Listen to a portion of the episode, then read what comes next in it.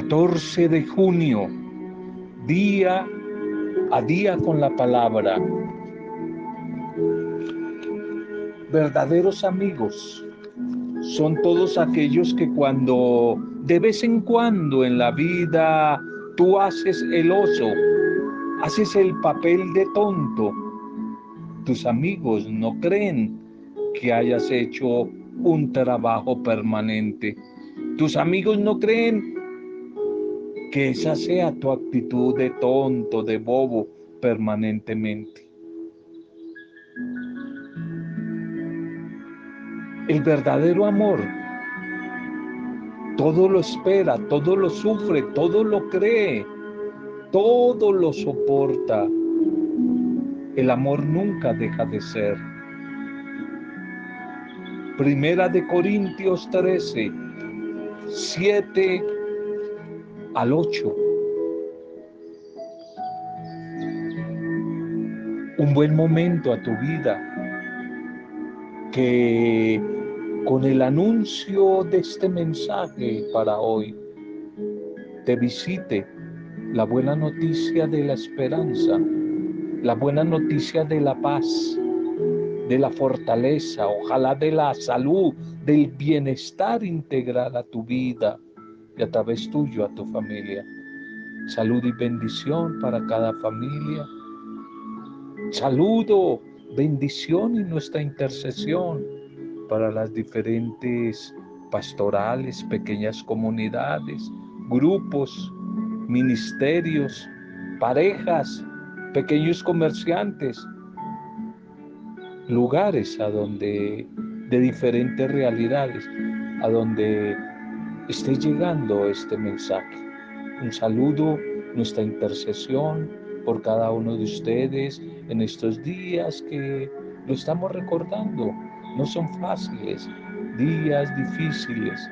Estamos intercediendo por ustedes, los que nos piden oración, los que tienen dificultad con la salud, con la economía, con la convivencia humana. Estamos orando con ustedes. Estamos orando por ustedes, unos por otros.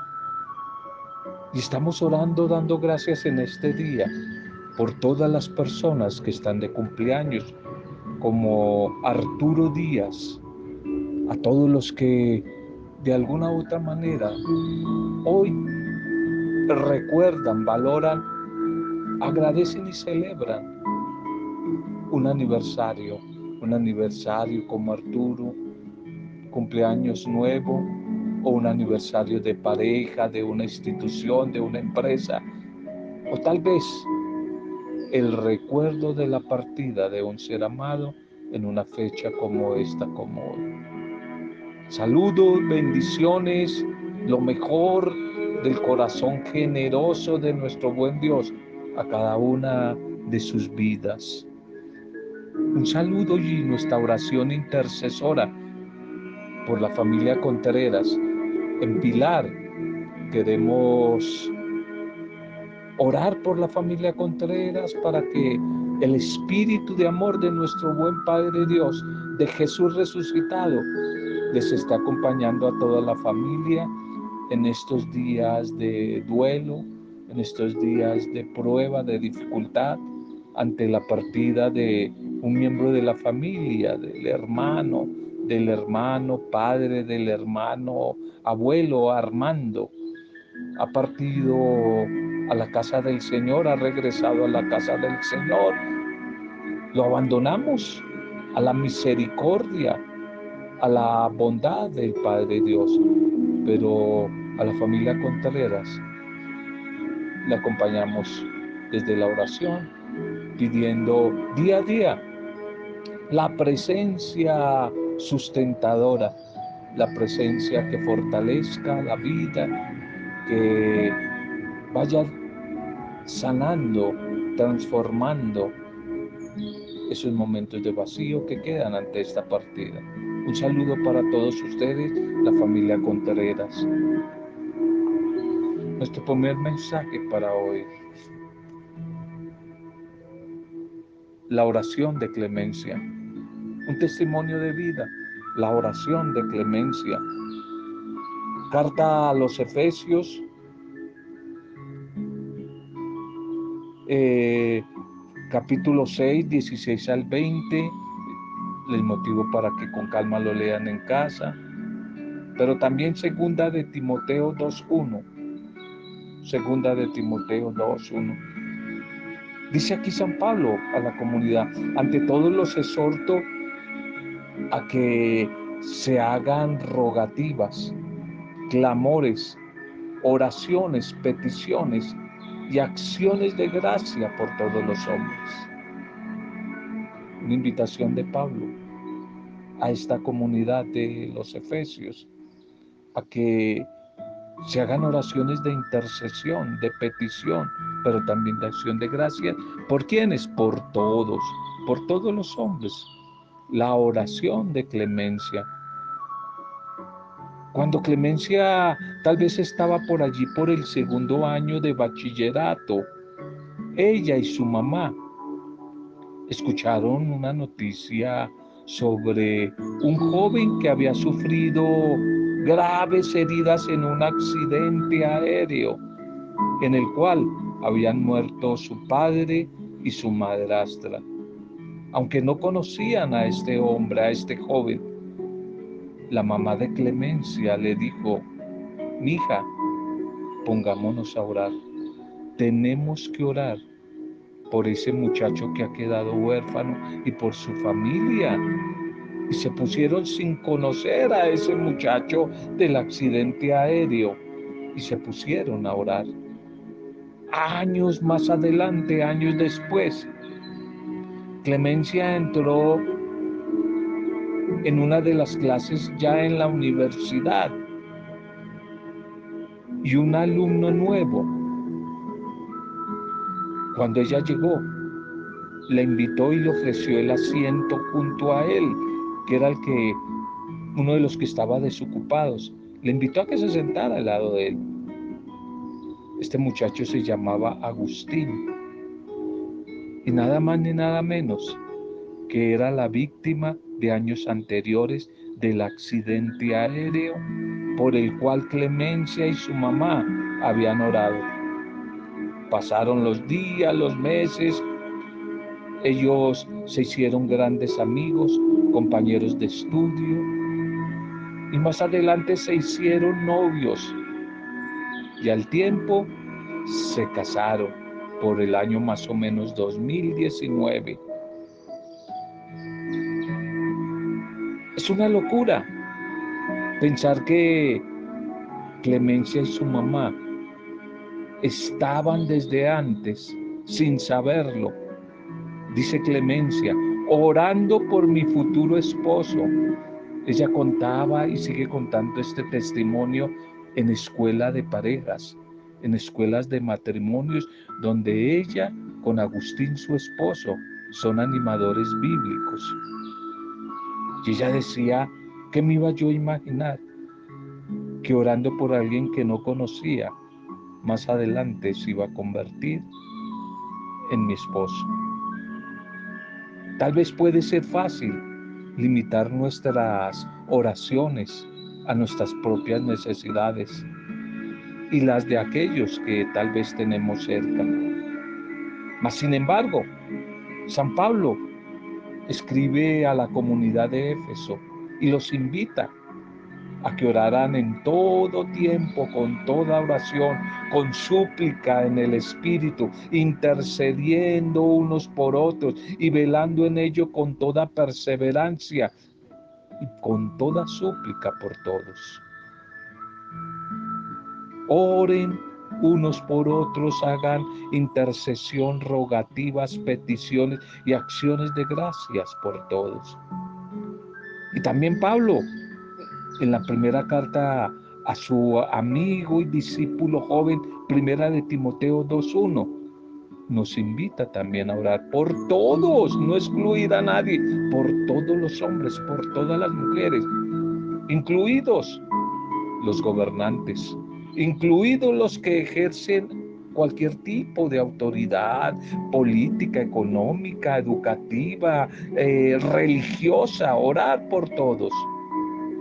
sigamos en estos tiempos tan difíciles como Clemencia y su mamá, orando por otros, intercediendo por otros, aún sin conocerlos, no importa, aún por personas que no conocemos. Esta manera de orar, la intercesión, es una de las maneras de sobrellevar los unos las cargas de los otros. Gálatas 6.2. Llevar las cargas unos de otros, guardarnos la espalda unos a otros. Hoy le pedimos al Señor Jesús que a través de su Espíritu abra nuestro corazón a las necesidades de los que nos rodean, aún de los que no conozcamos como clemencia. ¿Quiénes necesitan hoy de tus oraciones? ¿Te has preguntado? ¿Quién será el que está necesitando hoy de tu oración? Como tú, mujer, como tú, hombre, como yo, como todos. Somos capaces de apartar un tiempo diario para hablar con Dios, pero no solamente sobre mis necesidades, sino para presentarle las necesidades de otros de los otros, de mi familia, de los míos, de mis parientes, de mis amigos, de mis vecinos, de los cercanos, de mi país, del mundo en este tiempo tan difícil. Qué bonito este testimonio de la oración de clemencia. Qué bonito ese testimonio. Nuestra liturgia para este día. Nuestra liturgia para este día. Titulémosla contrarrestar el mal con el bien. Contrarrestar el mal con el bien. La primera lectura, volvemos después de tres fiestas seguidas, finalizando semana anterior. Volvemos a la lectura continua de esta, esta última semana, que es la carta a los Corintios, en la primera lectura y en el Evangelio el Sermón del Monte de Mateo 5 al 7. Bien, la primera lectura para hoy, Segunda de Corintios 4, 7, 15. Segunda de Corintios 4, 7, 15. Nos persiguen, nos derriban, pero no nos vencen. Va a decir San Pablo. Va a decir San Pablo. Allí en Corinto se habían introducido unos misioneros, unos predicadores judeocristianos que se enorgullecían, se jactaban de mantener las tradiciones judías, exhibían grandes dotes de tipo milagrero y tenían una gran actividad misionera. Sin embargo, al mismo tiempo, perseguían a Pablo, lo atacaban por considerarlo un misionero sin nombre, sin grandes pergaminos. Lo acusaban de haber traicionado las tradiciones religiosas del pueblo y hasta lo culpaban de cobrar por el ministerio. Y ante estas acusaciones, algunas de ellas claramente injustas, Pablo decide defenderse y lo hace con profundidad y con elegancia en su estilo. Comienza proclamando que este es el tiempo propicio para la fidelidad al anuncio del Evangelio. De ahí también que sea el tiempo de la constancia, de la fidelidad en el ministerio apostólico que el Señor le ha confiado. Las situaciones extremas por las que ha pasado muestran ya la madurez, la estatura de su perseverancia. Todas estas situaciones adversas que está atravesando Pablo son consecuencia directa de un servicio evangelizador al que Pablo nunca ha negado sus mejores esfuerzos, pese a la dureza innegable que en ocasiones compartía o comportaba el rechazo a su mensaje por parte del pueblo. El pueblo que rechazaba el mensaje que él venía a traer. Por eso a través de esta primera lectura y en clave como de defensa, Pablo nos quiere presentar como un resumen de esos mismos contratiempos que tiene que pasar todo evangelizador en su esfuerzo de llevar el anuncio del amor de Dios y el mensaje de liberación, de salvación a los hombres. Quien crea que el cristianismo simplemente es un asunto de cobardes y débiles, se equivoca. El asunto es en definitiva el cristianismo, la propuesta de la nueva comunidad de Jesús. En definitiva, no es para personas mediocres, sino para personas valientes, para personas fuertes. Pero es importante reconocer que esa fuerza no le pertenece al hombre, a la mujer, que esa fuerza es la fuerza que viene de Dios a través de su espíritu, el espíritu que Dios comunica, lo que también se llama la gracia, la gracia. Y esa gracia es el motor, es la fuerza de Dios que le permite a la mujer y al hombre misioneros en tiempos de prueba, en tiempos de dificultad, resistir el día malo. Esa gracia que da el Espíritu, es la fuerza de Dios que le permite superar todo, todo respeto humano, todo miedo, toda presión social. Es la misma fuerza que hace que un perseguidor de cristianos como lo fue antes Pablo, se ha transformado y se convierta en un guerrero, en un ferro e-, evangelizador la misma fuerza que hizo que aquellos discípulos temerosos, miedosos, en el momento de la pasión y muerte del Señor, se transformaran en esos valientes misioneros, apóstoles valerosos, que incluso están dispuestos a ofrendar su vida por causa del proyecto de Dios a través de Jesús. Por eso y con toda razón, Pablo le dice a la comunidad de Corinto, no echen en saco roto la gracia de Dios, la bendición de Dios. Es decir, que el amor y que la fuerza que Dios les da no se desperdicie, no se desperdicie. Algo importante que no podemos perder de vista en las instancias de la vida del servidor, del apóstol, es hacerle caer en cuenta a sus destinatarios, a los que reciben ese mensaje, que nadie puede decir que Dios no le ha dado la oportunidad de, escuchar esa palabra, de recibir esa fuerza por un instante. Por eso Pablo insiste, si no han recibido esa gracia, pues reciban la hora Hoy es el día de la salvación, hoy es el día de la gracia, hoy es el día de la bendición.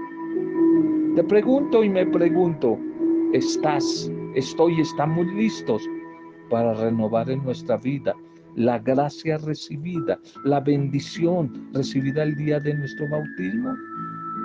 ¿Estamos preparados? El salmo para hoy. El salmo para hoy es el Salmo 97. Canten al Señor un cántico nuevo porque Él ha hecho maravillas. Él ha hecho maravillas. Esta comunidad orante quiere resaltar la forma como Dios da a conocer a los hombres, a las mujeres, su bendición, sus proezas, su fidelidad, su fuerza, su poder. Su poder no es un secreto. Se puede ver esa presencia de Dios. Se puede sentir, se puede oler, se puede degustar la bendición de Dios. Se puede palpar en toda su obra majestuosa, en esa obra de su creación, pero de modo especial en su victoria sobre el mal en su accionar lleno de justicia, de bondad. Por eso el salmista, el orante, dice con plena convicción, con certeza, que esta realidad se ha revelado en todo el mundo. Lo dice cuando afirma que los confines de la tierra han contemplado la victoria de nuestro Dios. Pablo nos decía a través de su mensaje a la comunidad de Corinto que no debemos echar en saco roto la gracia de Dios. Y ahora el orante, el salmista, pareciera decirnos que no debemos hacernos los ciegos ante el amor, es decir, ante la gracia, ante la bendición de Dios que se nos revela en la creación, en la historia de la salvación. Para no echar en sacos rotos, para mantener la vista limpia, para poder ver a Dios en la creación, en nuestra historia, en nuestra realidad. Tenemos que aprender a recordar los tiempos de bendición, los tiempos del ayer, para que en el tiempo malo del hoy no seamos como aquellos que se miran al espejo y al volver luego la vista, ya se les ha olvidado el rostro, su mismo rostro. Que se te olvidó no significa que no lo tienes. Que se te olvidó el amor que Dios tiene por ti. No significa que Dios no te haya, lo haya retirado de ti de tu vida ese amor. No eches hoy en saco roto. No olvides el amor que Dios te tiene. Vive como una mujer, como un hombre renovado, transformado desde el amor de Dios. No como un simple pagano que ignora las bondades del Señor. Ese es el mejor mensaje que nos regalan estas dos lecturas que tan armoniosamente sincronizadas hoy en la liturgia, la primera y el salmo. El Evangelio para hoy. El Evangelio para hoy. Marcos capítulo 5, 38 al 42. Seguimos en el contexto del sermón de la montaña o las bienaventuranzas. Marcos 5, 38, 42. Si te obligan a llevar una carga, llévala tú dos. Si te obligan a llevar una carga, una milla, tú lleva, acompaña, lleva esa carga. Dos millas, dos millas va a decir el Señor. Dos millas va a decir. Y este Evangelio, este Evangelio para hoy, quiere como mantener la misma línea de de la primera lectura. Quiere como llevarnos, llevarnos a, a experimentar la bondad, la misericordia del Señor, que consiste en renovar nuestra vida a través de la gracia de su perdón a través de la gracia o de la bendición de la reconciliación. La gracia de Dios es un mismo amor, ese amor que ha sido derramado en nuestros corazones, como dice San Pablo. Entonces podríamos decir que una vida de gracia es una vida centrada y vivida desde el amor de Dios, pero a la luz del mensaje cristiano este amor no es un ente inmóvil, abstracto e impersonal. El amor, el amor venido de Dios, el amor cristiano, es un amor al estilo de Jesucristo. Y esto significa un amor a prueba de odios, de rencores, de resentimientos, de envidias, de celos, de ambiciones, de venganzas, en fin, el amor que necesitamos hoy en nuestro país y en el mundo en estos tiempos difíciles. Un amor radicalmente enfocado a ser realidad, verdad, presencia, la causa de Dios, que es el reino de Jesús. El amor cristiano elimina toda posibilidad de regirnos desde la prehistoria histórica ley del talión. ¿Recuerdas, Antiguo Testamento? La ley del talión, ojo por ojo y diente por diente. El cristianismo está llamado a alcanzar un nivel superior de civilización que suprima la raíz de todo estilo de odio, de vida enfocado desde la violencia, desde la guerra, desde la barbarie, desde la insensatez. A diferencia, el amor cristiano que es la clave, el uniforme del proyecto de Jesús, rompe con todos los círculos de muerte, porque no le sigue el juego, no paga el mal con mal, no es reactivo, es un amor ciento por ciento proactivo, es decir, trasciende el esquema simplista de estímulo-respuesta, estímulo-respuesta. El amor cristiano, vivido como plenitud de la bendición de la gracia de Dios, es un amor que funciona de manera tripartita, podríamos decir estímulo, una motivación, reflexión, hay que discernir, pero respuesta, estímulo, reflexión y una respuesta a Dios y una respuesta a la sociedad que necesita de ese amor. Sin embargo, el auténtico amor cristiano, ese auténtico sentimiento maduro, es aquel que ha interiorizado este esquema y lo hace fluir con naturalidad, así como lo hizo Jesús sin posar para la foto, sin buscar aplausos, loas y el reconocimiento de la gente, con humildad, con humildad y con sensatez. Nada más peligroso que ojo por ojo, diente por diente, ojo por ojo, diente por diente, Decía Mahatma Gandhi que si los creyentes y el mundo sigue con esa política y esa ley de ojo por ojo y diente por diente, todos vamos a quedar ciegos y todos vamos a quedar muecos. Ojo por ojo y diente por diente. Y un niño le preguntaba quizás a su abuelo o a su papá en estos días de tanta guerra y de tanta violencia papi, ¿no sería mejor en estos días de tanta violencia en Colombia?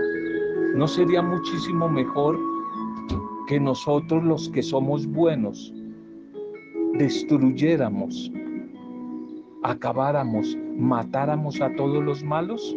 Si matamos a todos los malos que hay en Colombia, papi, entonces ¿quiénes quedamos? Si acabamos con todos los malos, asesinamos a todos los malos, ¿quiénes quedamos? Y el papá le responde al niño, los asesinos. ¿Quiénes quedamos? Los asesinos. Ojo por ojo, diente por diente. No funciona. Así no es. Así no es. No es siguiendo la ley del talión, es siguiendo la ley del amor. Y la ley del amor nos empuja a perdonar, a buscar reconciliación, a buscar trabajar por la paz, bienaventurados los pacíficos, no los que les fascina la guerra y los odios. Hay cuidado, hay muchos llamados creyentes que les fascina la sangre y la guerra y utilizan hasta la religión para el odio y para la guerra. Tú y yo no. Tú y yo que hemos experimentado el amor, estamos llamados al mal devolverle con el bien, a la maldición devolverla con bendición. Pero eso no quiere decir que no seamos tontos, bobos, mansos sí, pero como hemos dicho, mensos no. Mansos sí, mensos no. Buscamos una nueva civilización que la Iglesia desde el Vaticano II la ha llamado la civilización del amor, pero el amor en clave de perdón, pero el perdón con justicia, con equidad social, con justicia, con oportunidad para todos. Una cosa es una cosa y otra cosa es otra cosa. Bien, oremos. Démosle gracias al Señor por la palabra de este día. Gracias, bendito Padre Dios. Alabamos tu nombre. Te bendecimos por el mensaje que hoy nos has regalado, por esas actitudes propias de la discípula, del discípulo tuyo, que deben ser el amor, la sencillez, la humildad, la docilidad, la paz, la paciencia, el perdón y muchas más que nos indican la guía, la brújula que es tu palabra. Los textos de hoy, Señor, no son fáciles, son fuertes. Nos hacen un llamado a mantenernos firmes en esas actitudes desde la gracia de tu Espíritu Santo, Señor. Aunque los ojos del mundo nos tachen de locos, de sinsentido por seguir esa propuesta tuya. Ayúdanos a hacerlo, a vencer el mal siempre a consta a consta del bien, Señor. Que solo con tu bendición, solo con tu gracia, la de tu Espíritu, es posible realizar esta tarea que tú nos pides y que no es nada fácil. Por eso renueva nuestras fuerzas que a veces se agotan. Ayúdanos, Señor, en medio de estos tiempos que no son fáciles, Señor. No queremos renunciar a la invitación que tú nos haces a ser continuadores de la obra que tú iniciaste un día. Hoy te imploramos que nos ayudes que nos sigas capacitando para orar con transparencia, con diligencia, con valentía, sin miedo a lo que pueda presentarse. En tus manos nos seguimos abandonando, buen Padre Dios. En tus manos seguimos abandonando nuestro país, a nuestros gobernantes, las diferentes autoridades. En tus manos seguimos abandonando a nuestros enfermos en clínicas, en las UCIs, al personal médico, todas las víctimas de esta pandemia. En tus manos seguimos abandonando a personas que como la familia Contreras están atravesando una etapa de duelo en tus manos abandonamos a las personas como Arturo, que hoy están de cumpleaños, Señor. A personas como Arturo Díaz, hoy en su cumpleaños. En tus manos abandonamos a los desplazados, a los desempleados, a los migrantes, a los habitantes de calle, a los hambrientos, a los jóvenes insatisfechos que anhelan y aspiran tener una Colombia y un mundo mejor de oportunidades. Oramos por nuestros jóvenes y por todos nosotros los adultos, para que ojalá que a ellos, a nuestros niños, podamos dejarles una Colombia y un mundo mejor de esperanzas, de posibilidades, de oportunidades, Señor. Abandonamos a ellos, nuestros niños jóvenes, nuestros ancianos, a las mujeres y hombres solos, abandonados, marginados, a las familias, a los que tienen conflictos en la vida comunitaria. Te los entregamos a ti. Tantas personas que día a día nos comentan y nos piden oración porque se sienten solos y solas. Hoy te las entregamos, Señor. Hoy te las entregamos a los marginados, a los cautivos, a los oprimidos, a los tristes, a los que sufren de enfermedades emocionales, afectivas, de trastornos psíquicos, Señor, que en este tiempo de pandemia se han acrecentado. A todos los que nos piden oración, nuestras familias, nuestros parientes, nuestros amigos, nuestros vecinos, nuestras pequeñas comunidades, nuestros grupos, parroquias, pastorales, ministerios, diferentes servicios, lugares de iglesia de donde nos congregamos, Señor. Por las personas que nos animan en la fe, por todos nuestros pastores, los jerarcas, el Papa, los obispos, los sacerdotes, las religiosas, los laicos, misioneros y misioneras, discípulos tuyos, Señor. Hoy te los entregamos a ti para que tu bendición siga viniendo sobre nuestras vidas. Te damos gracias, te alabamos y te bendecimos, Señor. Bendito seas por el mensaje de hoy. por ese primer mensaje de hoy, la oración de clemencia. No sabemos a dónde puede llegar una oración de intercesión y lo que puede hacer. Por la comunidad de Pablo a los Corintios, la fortaleza de Pablo en medio de las persecuciones y el testimonio del Evangelio de Mateo, la enseñanza del Señor Jesús ante el ataque de los enemigos. No respondan al mal con el mal, más bien devuelvan al mal con el bien. Y si alguien te pide tu abrigo, no solamente dale tu abrigo, sino quítate también la capa y dásela. Si alguien te pide que lo acompañes una milla, acompáñala dos. No es fácil, Señor, vivir tu evangelio, pero se puede. Bendito sea, Señor desde tu Espíritu Santo, la gracia de Él, la intercesión de Él, la vida nueva de Él, la santificación de tu Espíritu Santo, para gloria, alabanza y adoración tuya, Padre Dios, en el bendito, poderoso, dulce, soberano nombre de Jesucristo, Jesucristo, el nombre más sonoro al oído y a la vida, Jesucristo nuestro Salvador y Redentor, Jesucristo el buen pastor en el nombre de Él, con acción de gracias y alabanza, en compañía de María, nuestra Madre, hemos compartido el mensaje de hoy. Roberto Zamudio de Día a Día con la Palabra.